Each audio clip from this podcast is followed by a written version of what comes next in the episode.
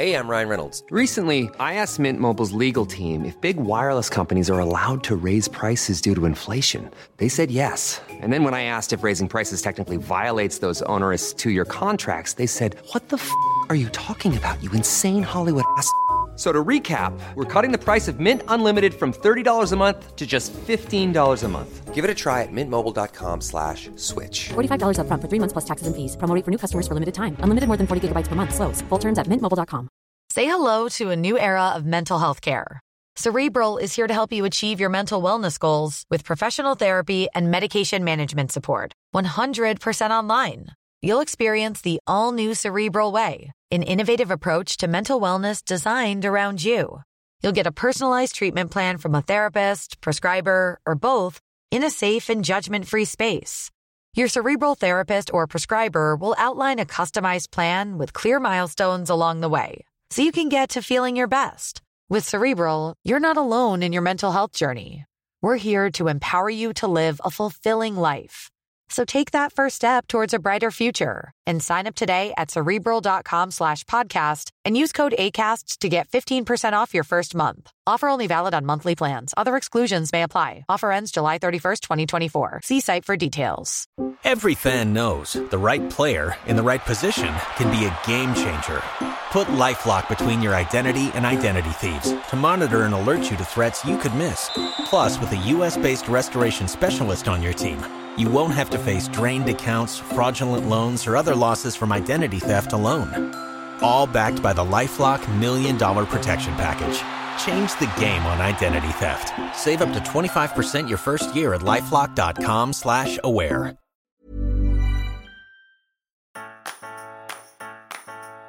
Det här är Ridsportpodden, Andrea Berlin möter. En podcast från tidningen Ridsport, där vår journalist Andrea reser runt och träffar hästsportens största profiler. Vi går på djupet med proffsen så att du får känna personlighet, inspireras och få tips för din egen vardag med hästar.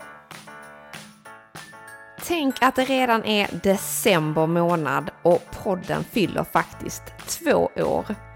Riktigt kul att ni lyssnare varit med oss så länge och stort tack för att ni följer våra ryttargäster här varje månad. Den här gången har jag passat på att träffa en kille som helt plötsligt fick en ny roll vid sidan om sin egen ryttarkarriär.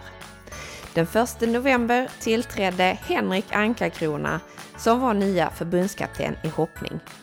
Och självklart är vi nu nyfikna på att höra mer om vem han är. Hans uppdrag, hans bakgrund och såklart erfarenheterna från hans tid utomlands där jag vet att han arbetade som tävlingsryttare hos Hans Horn och Paul Tjockemölle. Hej Henrik, välkommen till podden. Tack så mycket. Kul att vara med. Jag måste ju egentligen börja och fråga dig, eh, vad har egentligen hänt de senaste månaderna?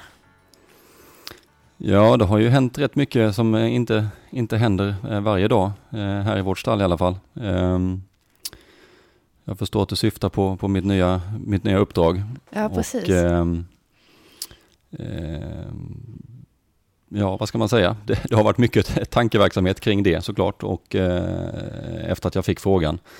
Och ehm, det förändrar ju såklart vardagen eh, för mig ganska mycket. Det är ju fortfarande häst eh, i full bemärkelse men rätt mycket vid dator och det var mycket telefon innan men det har eskalerat väldigt mycket sista tiden. Ja. ja, det var den första november som du tillträdde som förbundskapten. Precis. Och eh, har det blivit helt upp och nervänd vardag efter det då? Ja, inte helt upp och nervänd men det är klart att det är skillnad. Eh, eh, jag hinner med att rida lite på morgnarna eh, fortfarande. Mm. Eh, och det ämnar jag fortsätta göra. Men, men eh, det är klart att det är annorlunda. Det är lite att, att, att vänja sig vid. Jag hade inte jätte, jättelång tid på mig innan jag tillträdde och, och fundera igenom hur jag ska lägga upp allting. Utan det är lite att, att känna efter här i början och, och, och ta det ett steg i taget. Mm. Men hur började det? När blev du tillfrågad egentligen? Det var inte jätte, kanske en, ja, fyra veckor innan kanske jag tillträdde. Okej. Okay. Eh, där kring, jag kommer inte ihåg datumen exakt, men, men eh, då kom frågan första gången.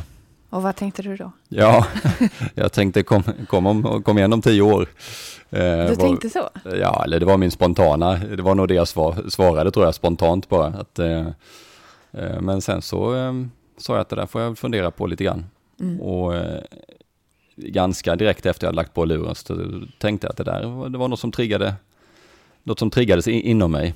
Att det där kanske skulle vara någonting jag kunde brinna för. Ja. Ehm, och ehm, ja, så var det ju lite fram och tillbaka med mer information eh, givetvis.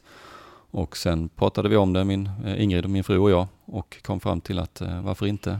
Ett sånt här uppdrag kan man ju, tyckte inte jag man kunde tacka nej till i alla fall. Nej. Men du fun- funderade ganska länge eller? Ja, det beror på vad man menar med ganska länge, för jag, tre, fyra veckor senare så hade jag tillträtt, så att eh, Ja, okej. Det är väl lite mer grann så man får fundera igenom och sen så bestämmer man sig. Antingen så är man intresserad och, eller är man det inte och är vi Ja. intresserade så försökte vi att tänka oss hur det skulle kunna eh, fungera Mm. och vi kom fram till att eh, det kan fungera och då kör vi. Vad tror du gjorde att du blev utvald som kandidat? Ja, det kan man ju, det har jag också frågat mig. Jag tror att eh, jag har varit med ganska länge, även om jag inte är jättegammal så börjar man ändå ha några år på nacken. Mm. Jag har varit ute i Europa ganska mycket eh, och tävlat själv på hög nivå. Jag har mycket kontakter och eh, tycker mig väl kunna sporten ganska väl. Och ehm, ganska lugn person, hetsar inte upp mig så mycket, vilket Nej. jag tror är ett, en väldigt bra egenskap i det här yrket för att det är klart att det, att det blåser uppe på, på toppen. Ja. Det gäller att stå, stå stabilt. Så det finns nog vissa eh, bra egenskaper där. Jag håller inte på så mycket med hästhandel och, och, och, annat som jag tror kan vara positivt att inte Ja, göra. just det. Ja. Vad, eh, har den här förbundskaptensrollen varit någon dröm som du har funderat på tidigare i, i livet eller kom Nej, det, som vill- en, mer som en chock? Ja, lite, ja, det är klart att det kom som en chock för det hade jag verkligen inte förväntat mig att få, att få frågan. Och jag har ju gått och funderat också jättemycket, att vem undrar vem som ska ta över det där och försökt hitta på namn och, och precis som jag tror att alla andra gör. Eh, så klart att jag blev väldigt förvånad. Eh, det är väl så att jag säkert tänkt någon gång att eh, på sikt så kanske det hade varit någonting för mig. Mm. Men jag har aldrig tänkt att nej, men när jag är 30, ja, vad är jag nu, 37, så då, då tänker jag bli förbundskapten. Det, det har jag inte tänkt. Eh, vad tycker du ska bli mest eh, roligt eller eh, spännande med det här nu? Alltså kontakten med, med ryttarna och, och, och vara med i, i, som en del av, av, av teamet. Ja. Eh, och jag, jag ser ju mig själv som en, som en ryttare eh, i och med att det är det jag har gjort. Och nu går jag in i en annan, en annan roll men det är ändå det jag har. All min erfarenhet har jag ju från, från hästryggen så att säga. Mm. Ehm, så att... ehm, ja, är det nej. någonting som är riktigt utmanande tycker du? som Och allt. Något specifikt som du har funderat på, det här kommer bli en utmaning? Ja, men det är alltid en utmaning att få, för det första, vinna, vinna ryttarnas förtroende. Mm. Ehm, där tror jag att jag li- ligger ganska bra till från början, men, Mm. men det är också upp till bevis att, att försöka vara... eh, Man ska försöka vara där för alla och hjälpa alla att, eh, framåt i, i sin matchning. Och, och jag vet som själv som ryttare så står man sig, eh, sig själv närmast, vilket man ska göra. Och man har sin egen plan och man har sina funderingar och vilka tävlingar man vill göra. Och, och jag kan inte tillgodose alla, det, det går ju inte. Nej. Utan det är en, en balansgång där hela tiden. Eh, Så det är en, en stor utmaning och en, en rolig utmaning. Och sen såklart att vad vi kan från förbundshåll hjälpa till att motivera hästägare att behålla sina hästar. Mm. Det är egentligen den allra största utmaningen. För Ja, att vi har det. väldigt mycket duktiga ryttare i landet. Många som kan konkurrera om en plats i ett landslag. Men inte så många hästar som, som kan göra det. Nej. Så att de, de fina hästarna vi har måste vi verkligen ta tillvara på och ehm, ge ägarna ett incitament att, att behålla dem. Mm. Vilken kontakt och relation har du med landslagsryttarna idag? Eller Ja, just nu? Om man just jämför nu- med de åren som har varit tidigare. Eh, ja, jag höll på att säga egentligen lite likadan mer än att jag har börjat att kommunicera med dem mer. Eh, Mm. jag har inte kommit eh, igenom hela listan ännu utan Nej. mm, tanken är att jag ska försöka att- att att träffa och, och prata med så många som möjligt eh, under, under första månaderna här. Ja. Ehm, så att jag håller väl på och det blir ju så att man från att ha varit kollegor och, och, och ganska tjenis och, och, och sådär Ja. med varandra så, så blir det ju, även om vi är det fortfarande, så blir det ju ett, ett En annat, annan En, relation. en annan relation. Det blir Mm. lite annat förhållande. Och, och jag, jag tror att både för ryttarnas skull och för min egen skull så gäller det att man känner, liksom känner av varandra lite grann där. Mm. Och, jag tycker ju inte att jag har förändrats någonting bara för att jag har fått eh, en, en annan titel så att säga. Nej. Förhoppningen är att jag ska fortsätta vara precis den jag är idag. Ehm, men, men man måste nog få känna på varandra lite grann. Ja, det är klart. Ja. Hur tror du det kommer att växa fram? Ja, jag tror att det kommer växa fram en, en ganska naturlig och av, avspänd relation. För att det är så jag haft det innan. Och jag, sen kommer det säkert hetta till in emellanåt. Och det, det ska det göra, för det är, det är väldigt mycket som står på spel. Ja. Både för, från mitt håll, vad jag har i mitt uppdrag och sen så för, för ryttarna som ju såklart eh, många lever på det här och, och, och eh, varje tävling är viktig. Det finns Mm. alltid en hästägare eller en potentiell sponsor eller en eh, varje ryttare bygger upp sitt team runt om sig och alla kuggarna är viktiga och alla behöver få, få stimulans på något sätt. Och, och, och det är oftast att komma in på en tävling eller få rida nationshoppning eller världscup eller, eller en, en resultat, ett bra resultat. Det, det betyder väldigt mycket. Har du fått någon kontakt, speciell kontakt med Sylve för en lättare övergång nu när du har, eh, ska ta över som förbundskapten?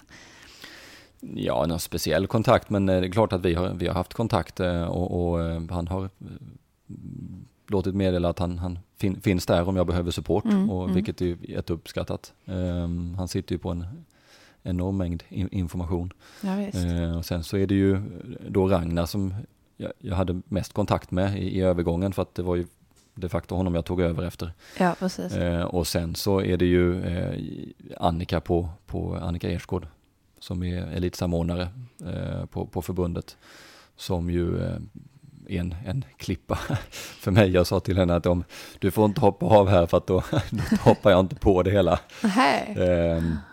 Eh, hon, hon besitter en ot- otrolig, eh, hon sitter på väldigt mycket information och väldigt mycket kunskap om regler och tävlingar och hur har det varit eh, tillbaka i tiden och, och ehm, så hon är ett, ett form av bi- bibliotek för mig. Ja.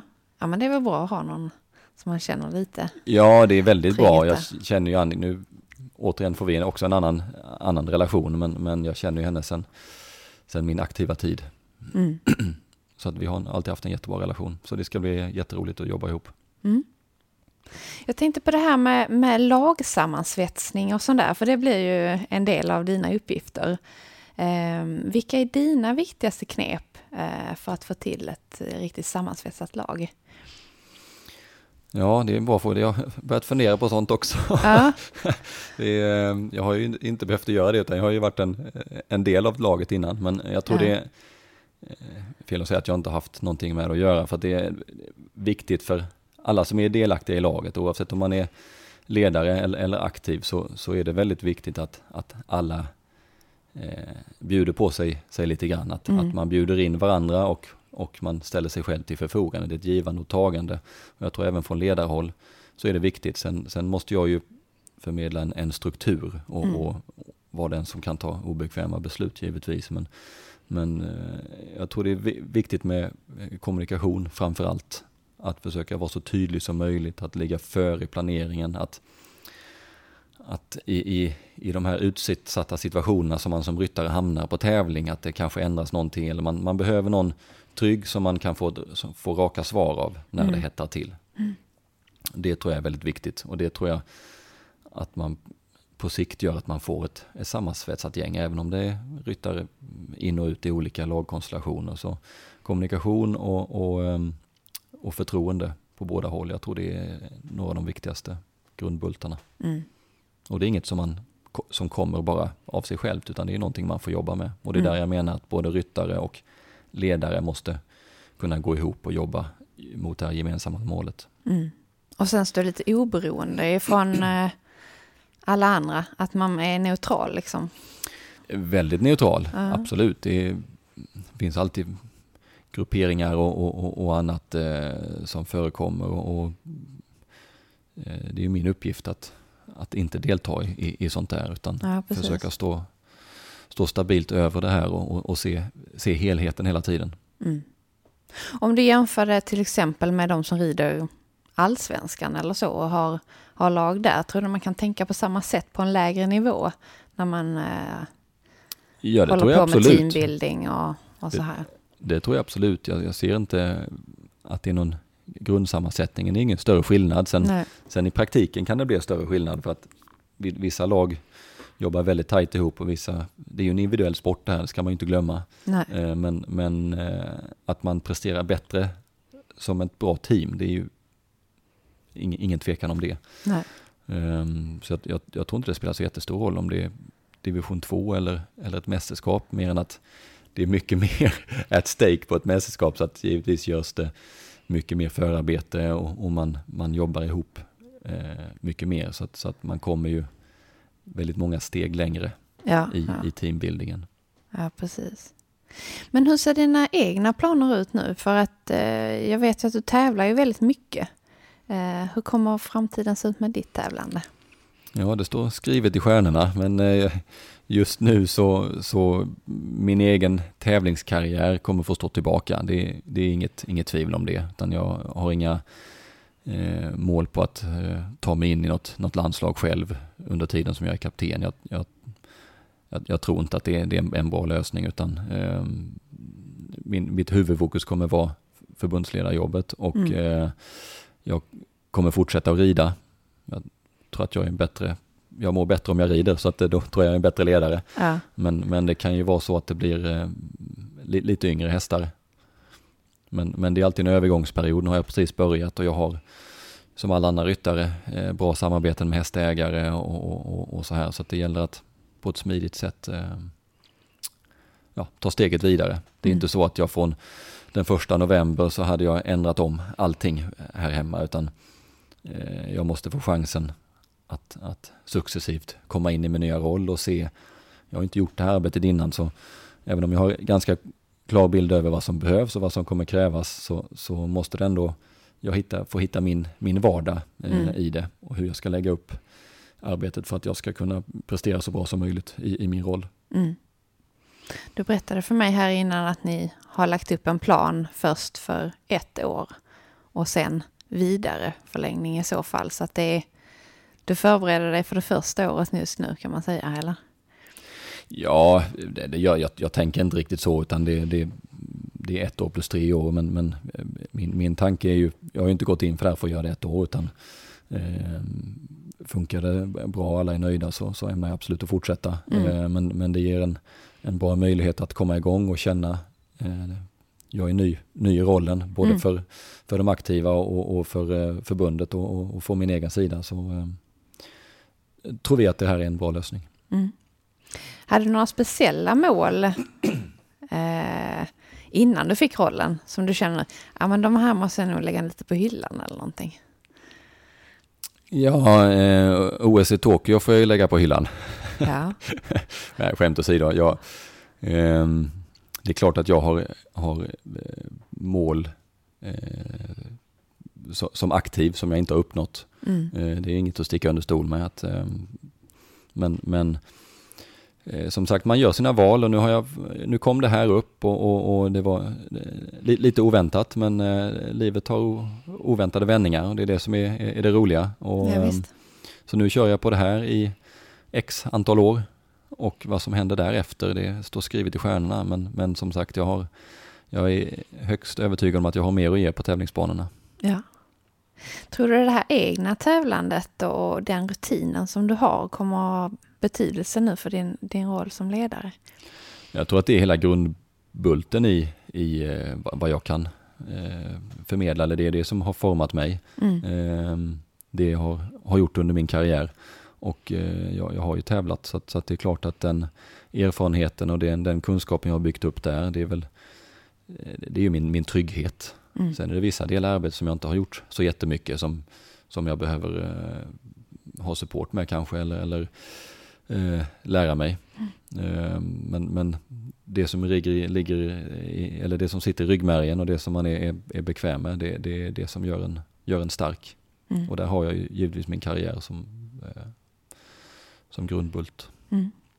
Jag tänkte du skulle få berätta lite om din bakgrund eh, och hur ditt tävlingsliv har sett ut innan och dina erfarenheter och sådär.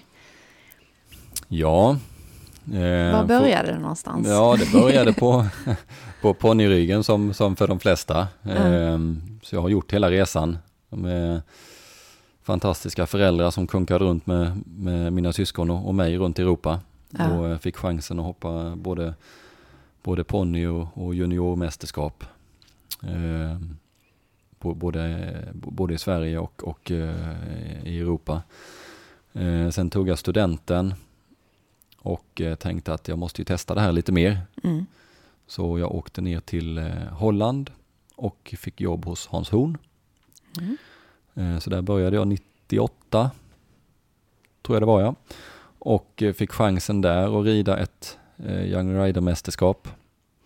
Ehm, Och sen så, eh, jag hade väl tänkt ett år kan ju vara lagom. Mm. Ett år blev sju år innan jag visste ordet av. Eh, och på de sju åren så flyttade jag runt lite grann. Jag var i, i totalt sett fem år i, Tysk, i, i Holland och två år i Tyskland ungefär. Men då måste jag fråga, hade du dina hästar med dig ner då, när du började? Nej, jag åkte utan hästar. Okej. Jag Mm. hade inte eh, den, den möjligheten. Jag hade egentligen inga hästar att- ta med mig. Eh, och jag tyckte att det var bättre, ska man ner och jobba så, så är det hårt jobb eh, som, som gäller. Mm. Eh, och, så jag åkte ner och kavlade upp armarna. Ja. och jobbade åt dem istället för att ha hästar med mig och, och, och träna, vilket man också kan göra, men jag hade inte den möjligheten helt enkelt. Nej.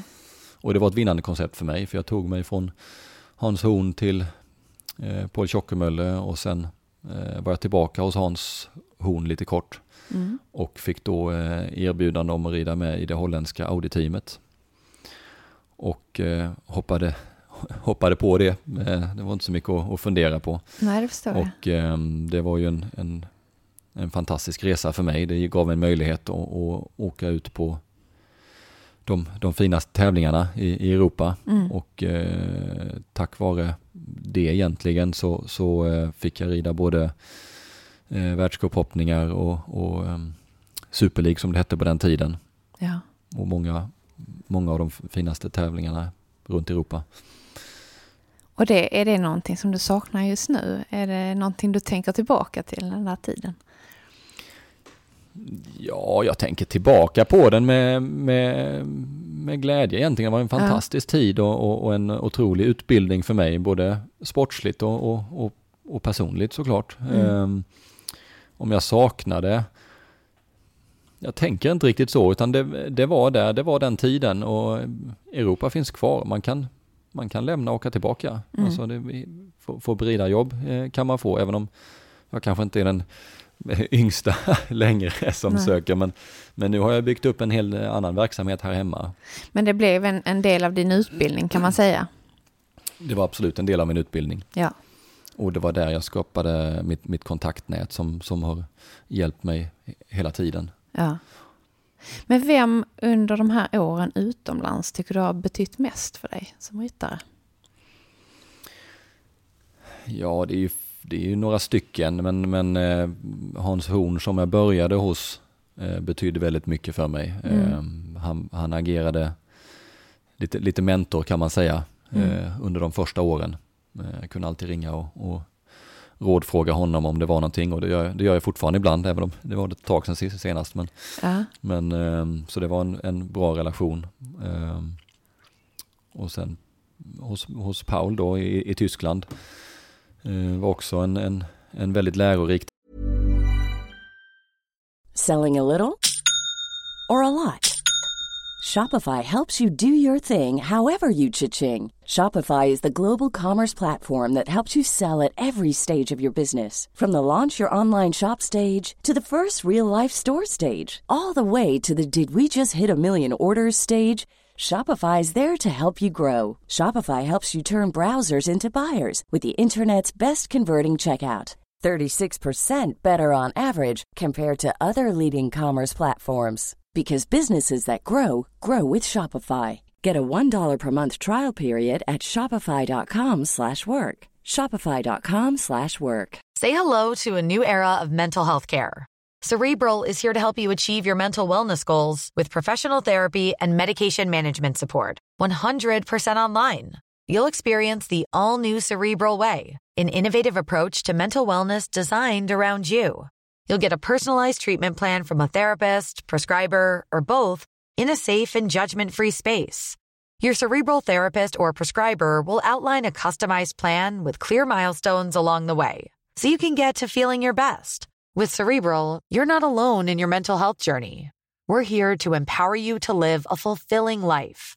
So take that first step towards a brighter future and sign up today at cerebral.com slash podcast and use code ACAST to get 15% off your first month. Offer only valid on monthly plans. Other exclusions may apply. Offer ends July 31st, 2024. See site for details. Hey, I'm Ryan Reynolds. At Mint Mobile, we like to do the opposite of what Big Wireless does. They charge you a lot, we charge you a little. So naturally, when they announced they'd be raising their prices due to inflation, we decided to deflate our prices due to not hating you.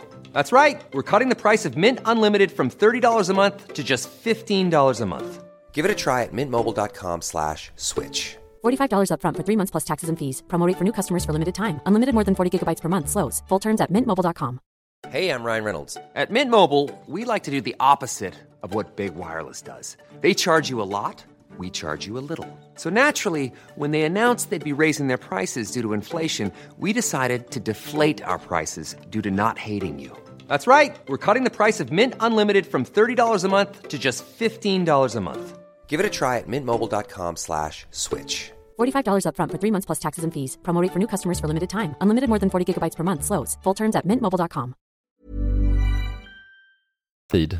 Mm. Eh, där man fick verkligen rida mycket hästar och, och, och piskan på att prestera varje gång. För det var mer till försäljning och, och den biten eller det var... Eh, Det, det är ju ett, ett försäljningsstall hos, Mm. hos eh, Tjockemölle i Tyskland så att det var absolut, det var kort, korta bud. Hästar hit, hit, och, hit och dit och fram och tillbaka som man skulle sitta upp och, och tävla eller visa för kund eller sådär. Så det var en väldigt lärorik tid. Jag fick väldigt många timmar i sadeln, Mm. väldigt många tävlingsdagar. Jag tror vi tävlade upp mot 18 dagar i månaden när det var som Oj då. intensivast eh, Ja. perioderna. Och sen vet jag att du har varit hos van der Flöten och Hendrix också.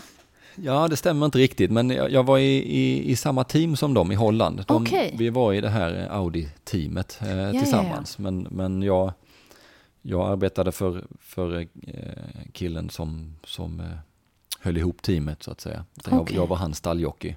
Och sen hade Erik van der Flöten sin, sin gård och Emil Henriks sin gård. Mm. Ehm, så, så vi var ett team, så jag var där och tränade mycket och vi jobbade nära varandra. Mm. Eh, Så jag har tränat för dem båda två, det har jag.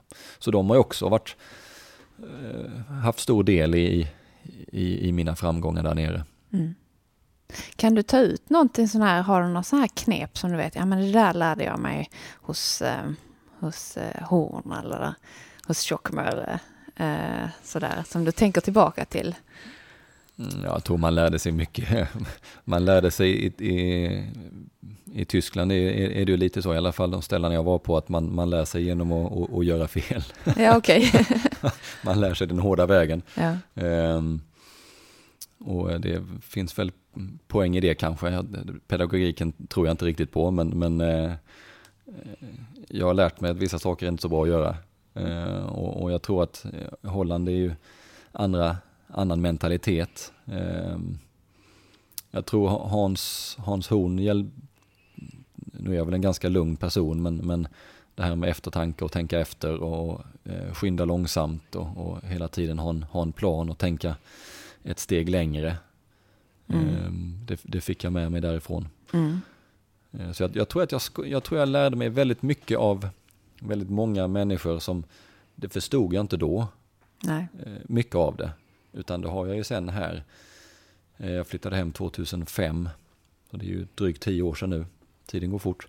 Jag tror att fortfarande idag så kan jag komma på grejer att jag gör som jag kan hitta, ja men det var kanske det som vi höll på med där och så har man, mm. utan att man kanske planerar för det så, så hittar man hittar man grejer som man liksom, men det där var väldigt bra och det använder jag mig av nu. Fast mm. man kanske inte inser att man gör det. Så att jag tror att en, hela ens resa är, är ett, som ett litet eh, buffébord som man plockar med sig de, de bästa delarna av. Och mm. så sätter man ihop det till en egen ja, rätt eller, eller vad man nu ska säga.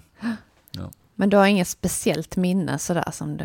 Oh, jag, har jag har många minnen, men det är många, många dröpliga minnen. Är det så? ja, det är väl mest det. Sen är det många framgångar, man har haft mycket ja, roligt. Men eh, man har gjort mycket. Så när du tänker på Tysklandstiden så är det, det är tuffa tag och... Ja, verkligen. Jag kommer ihåg när jag kom till, till Tjockemölle där eh, så fick jag reda på kvällen att vi skulle, eh, om jag, om jag käkade frukost hos stallet vid ja, sju eller halv åtta, jag kommer inte ihåg tiden, men, men eh, så jag åt frukost och kom ut där och så var det någon som pekade, det är stallet där och där var en sån här masonitlåda med lite grejer i. Så jag tog ut en häst och sadlade upp och red iväg. Och så på väg bort mot ridhuset så kom stallmeister cyklande och, och gormade på ordentligt språk eh, att jag inte hade mockat mina boxar. Jaha. Och eh, som, som Eh, en som inte alltid kanske tänker efter så mycket som han borde, så sa jag oj, jag visste inte jag skulle mocka några boxar. Nej. Det var fel svar. Okej. Okay. Vad hände då? Ja, nej, det var, eh, ehm, det var uppsträckning. Mm -hmm. ja. Nej, men man får lära sig hela tiden och det är mycket, mycket sådana grejer som man tar med sig. Att man blir, eh, om man inte var med ödmjuk innan så blir man det där. Mm. Ehm, och som sagt, det, det, är den hårda vägen att lära sig och det är kanske inte alltid den mest optimala men, men uh, man får lära sig jobba hårt och, och uh, man får lära sig att prestera först och fråga sen, vilket mm. jag tycker är bra. Mm. Och prestera det inte bara på tävlingsbanan utan prestera hemma, prestera i arbetet, visa att man är seriös, att man vill någonting, att man inte är rädd för att, att arbeta hårt. Mm. När var det sen som du liksom tog, tog beslutet att flytta tillbaka till Sverige? Vad avgjorde att du ville tillbaka så att säga?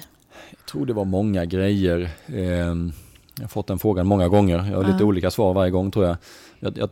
När jag tittar tillbaka på det så det var givetvis så att jag hade haft en liten period med, med lite sämre resultat. Mm. Eh, och eh, då blev, det, då blev det tungt. Det är mycket, mycket press att prestera hela tiden. Ja. Och eh, jag hade väl lite funderingar på mina, mina syskon, de pluggade. Jag tänkte man kanske ska lära sig något vettigt också. Eh, och, eh, det var inte direkt någon hemlängtan utan jag tror att jag kände vid en period att, att nu har jag gjort, nu har jag testat det här. Mm. Ett år, det blev sju år. Men ska jag ha koll på någonting annat? Det var någonting i mig som, som ville ha lite mer än, än, än vad livet där nere kunde ge. Mm. Och eh, jag tänkte nog precis som då att Sverige finns alltid kvar och, och Europa finns också alltid kvar. Mm. Man kan alltid ändra sig. Men, men det var nog många delar som gjorde att jag, att jag ville hem. Mm. Och det, det ångrar jag inte för en sekund idag. Eh, det var ju ett, karriärsmässigt så var det ett steg tillbaka och, och, eh, det var väl inget konstigt med det. Men nu här tio år senare så har jag eh, familj och barn och en, en anläggning som, som vi, vi driver. Mm. Och för mig är det, är det en vardag som jag trivs väldigt bra med. Ja, det är klart. Hur gammal var du då när du flyttade tillbaks? Ja, jag var väl 25-26 då, mm. 11 år sedan. Ja. Mm. Vad tycker du gör Sverige som ett eh, så bra hästland eller ett bra land att, att tävla och hålla sin verksamhet i? Eh, ja, Sverige är ett bra land, sen om det är bättre än något, något annat land om man pratar Europa, det, det vet jag inte. Eh, Tyskland, Holland, Belgien, Frankrike, ja, de här länderna är ju fantastiska hästländer. Sen mm. har vi kanske lite, eh, lite en annan eh, approach här. Vi har, ursäkta, det går lite, lite långsammare, vi är lite längre bort. Eh, mm. Det är inte fullt lika hektiskt Nej. här. Jag tycker att hästarna får, får lite mer tid här i Sverige.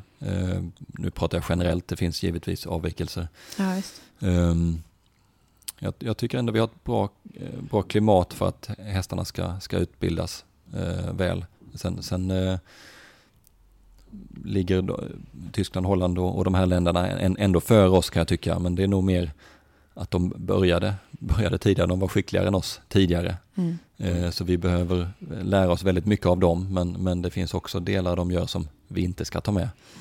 Utan vi ska, vi ska hålla fast vid, vid, vår, vid vår modell, sen ska vi bli bättre på den. Mm. Och fler ska bli bättre på den. Men, men eh, jag tycker vi är på god väg. Mm. Nu sitter vi ju här på din anläggning i Hunneberga och du byggde den här för hur många år sedan är det? Ja, först och främst var det inte jag som by- byggde den. Vi Nej. hade, men, men jag var, Men med, ni- var med hela vägen. Det var familjen som, som eh, eh, hjälptes åt här för att få, få detta till stånd. Ja. Och den byggdes 2009, 2010.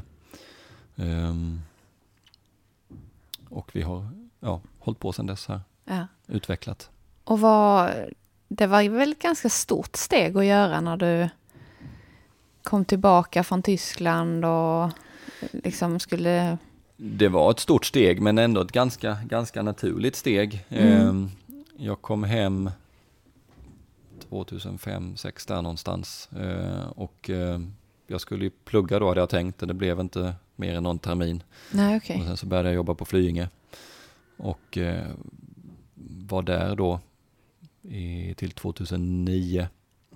Eh, och då, då hade vi byggt, byggt klart här och då blev det naturligt för mig att, att gå vidare. Sen har jag varit kvar på Flyinge ändå, fast det är i, i mindre utsträckning. Mm. Så att anknytningen finns kvar i allra högsta grad. Men, men eh, det är en, en, för mig är det ett, ett privilegium att, att kunna få med och, och, och uppföra en sån här anläggning och, och, och ha såna här fina eh, ja, ridhus och stallar och, och, allting. Mm. Ehm, så det Vad fick dig att våga starta eget när du hade varit beridare på, på större stall innan? Man, det- är ju så, man, man lär sig hela tiden och man tycker att oh, men det, det hade varit skönt att få bestämma lite mer själv. Mm. man tror man kan bättre själv, det, det stämmer inte alltid, men det ger mig såklart en helt annan frihet. Ja. Eh, och, och ska man bygga upp någonting på sikt så, om man hör, har den här entreprenörandan i sig, så, så ehm, tror jag det är, det, det, det är vägen att gå. Sen är det ju, kan man ju hyra in sig någonstans eh, eller, eller, fortsätta vara anställd såklart. Det, det, det är som man väljer. Men Mm. det, det här var, möjligheten kom och, och eh, vi, vi tog den tillsammans, min, min fru och jag. Och Mm. det, det ångrar vi inte. Sen, sen hur länge det varar, hur länge vi kommer finnas här, det står skrivet i stjärnorna. Ja. Men hade du något speciellt mål när ni byggde det här? Som du tänkte att det här, det här vill jag göra? Ja, målet är... Det är klart att man har många mål och de ändras kanske med tiden, men målet var att uppföra en, en modern anläggning där man kan eh, bedriva både träningsverksamhet eh, eh, och, och eh, utbildningsverksamhet, tävlingsverksamhet. Mm. Och ha, som idag har vi några boende elever här och vi har många elever som kommer och tränar. Eh, vi har lite kurser, vi, min fru håller på med utrustning. Mm. Vi, vi har väl tänkt att hela tiden det är viktigt om man bedriver en, en anläggning eller om man ska hålla på inom den här näringen att, att man har många ben att stå på. Min, jag har min ryttarkarriär men så skadar man sig eller någonting. Det är lite för skört för mig att, att Mm. bara förlita sig på eh, tiden jag sitter i sadeln utan jag vill bygga upp någonting som jag kan göra under lång tid och då, då försöker vi att vara så breda som möjligt och då är ju därför det här förbundsuppdraget då blev ju, blev ju intressant för det är ett helt nytt ben att stå på. Och Såklart. Vad, vem vet vad det kan eh, leda till. Nej. Tror du du kommer att använda din anläggning här till några event eller några träningar eller någonting sånt där i samband med förbundskaptensrollen då? Eller det har jag inte funderat på. Nej, det har jag inte funderat på. Det, det, det är möjligt, men vi har ju framförallt våra, våra riksanläggningar som, som ska användas till Mm. I första hand till, till träningar när det gäller landslaget. Men, men eh, det är klart att, eh, att det kan bli så att vi, har, att vi gör någonting här om det faller sig naturligt och det passar. Mm. Men annars så ska allting rulla på här som vanligt och inte... Ja, det är frågan. Vad, vad är, inom en hästa, hästverksamhet finns det ingenting som är som vanligt nästan. Nej, det är klart. Eh, men men hästantalet kommer, kommer minska lite grann. I alla fall de som jag ansvarar för. Ja. Eh, det, det, det är naturligt, de har redan minskat lite grann Mm. och kommer nog fortsätta, fortsätta göra så. Eh, men men eh, de eleverna jag har och, och, och det kommer kanske in lite fler unghästar. Min fru rider också. Mm. Och det finns ingen, ingen helt klar plan utan att vi ska, ha, vi ska ha så många hästar och vi ska ägna oss åt det här nu i några år. Utan det ändras hela tiden och man måste vara öppen och, och saker och ting kommer flygande. Eh, och man får, är man intresserad och man är på hugget så, så hugger man tag i dem. Mm. Och, och så kör man, kör man på det spåret tillsammans med de eh, befintliga spåren. Men, men den röda tråden är väl att bygga upp en, en, en tillvaro där man trivs, där familjen trivs. Och eh, man känner att man utvecklas hela tiden. Mm. Och att man kan göra nytta. Mm. Och när det gäller Flyinge, kommer du vara där någonting? Jag är på Flyinge, eh, in, inte så mycket nu, men, men det är några timmar i, i veckan där jag undervisar eh, berida-programmet eh, tillsammans med Maria Gretzer och Ann-Katrin Karlsson Mm. på hoppsidan. Och eh, jag tycker det är tycker det är roligt. Jag tycker det är roligt att jobba tillsammans med, med dem. Och ehm, i den mån tiden finns så är det ingenting som jag tänkt att hoppa av nu. Nu är det ju det här läsåret som, som gäller fram till, till sommaren. Vad som händer till hösten. Det, jag tänker inte riktigt så långt vad det gäller de här bitarna utan eh, vi jobbar på en, en, en bra flexibilitet, att vi kan fylla i för varandra. Och så länge det fungerar och, och, och det passar Flyinge bra så, så kör jag på. Mm. Jag måste också passa på att fråga, är det någon speciell person eller någonting som du hämtar din inspiration ifrån? Drivkraft och sådär? Ja, men det är det. Eh, Jag, jag tror att den främsta det är nog min fru tror jag. Som, Är det det? så, ja, som står vid min sida. Ja. Och, ehm, som är min närmaste partner såklart. Och, och den man stöter och blöter saker med när man ligger och funderar och, och, och går runt och, och spånar på saker. Ja. Eh, sen har jag givetvis eh, några, några personer både i Sverige och, och, och utanför Sverige som, som jag håller kontakt med och som, ehm, som triggar mig. Eh, och, Är det som, någon som du vill nämna namn på eller? Ja, jag har eh, en kille som jag har tränat för här, Christer Eriksson, eh, som, som eh, jag har väldigt bra kommunikation med och som eh, väldigt rak Mm. och ställer mig mot väggen, vilket jag tycker är väldigt roligt, någon som verkligen ifrågasätter. Jag brukar Ja. säga att jag saknar det lite grann från tiden till Tyskland, Holland, att är det inte bra så får man reda på det. Ja, ja. Om, om du kommer lite stort på ett hinder eller en, övergång inte är tillräckligt bra, då får man, får man höra det direkt. Eh, När man kom tillbaka till Sverige så upplevde jag att det var det var bra hela tiden. Mm. Ja men det ser bra ut. Och det där det där tar bort udden för mig i alla fall. Jag, jag behöver någon som, som, som triggar mig. ja. Eh, både, både vad det gäller ridmässigt men även som, som person som ifrågasätter hur tänkte du nu? Och som jag har den respekten för då. Mm. Eh, så där, vi har haft en väldigt rolig eh, tid tillsammans med vad det gäller träningsbiten. Mm. Eh, så, ja, som ett exempel då. Sen Mm. finns det ju eh, personer i Holland som jag har jobbat med.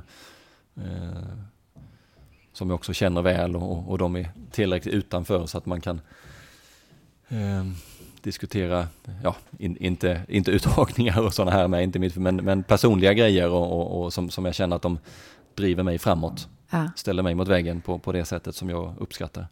Och får mig att tänka ett steg till. ja.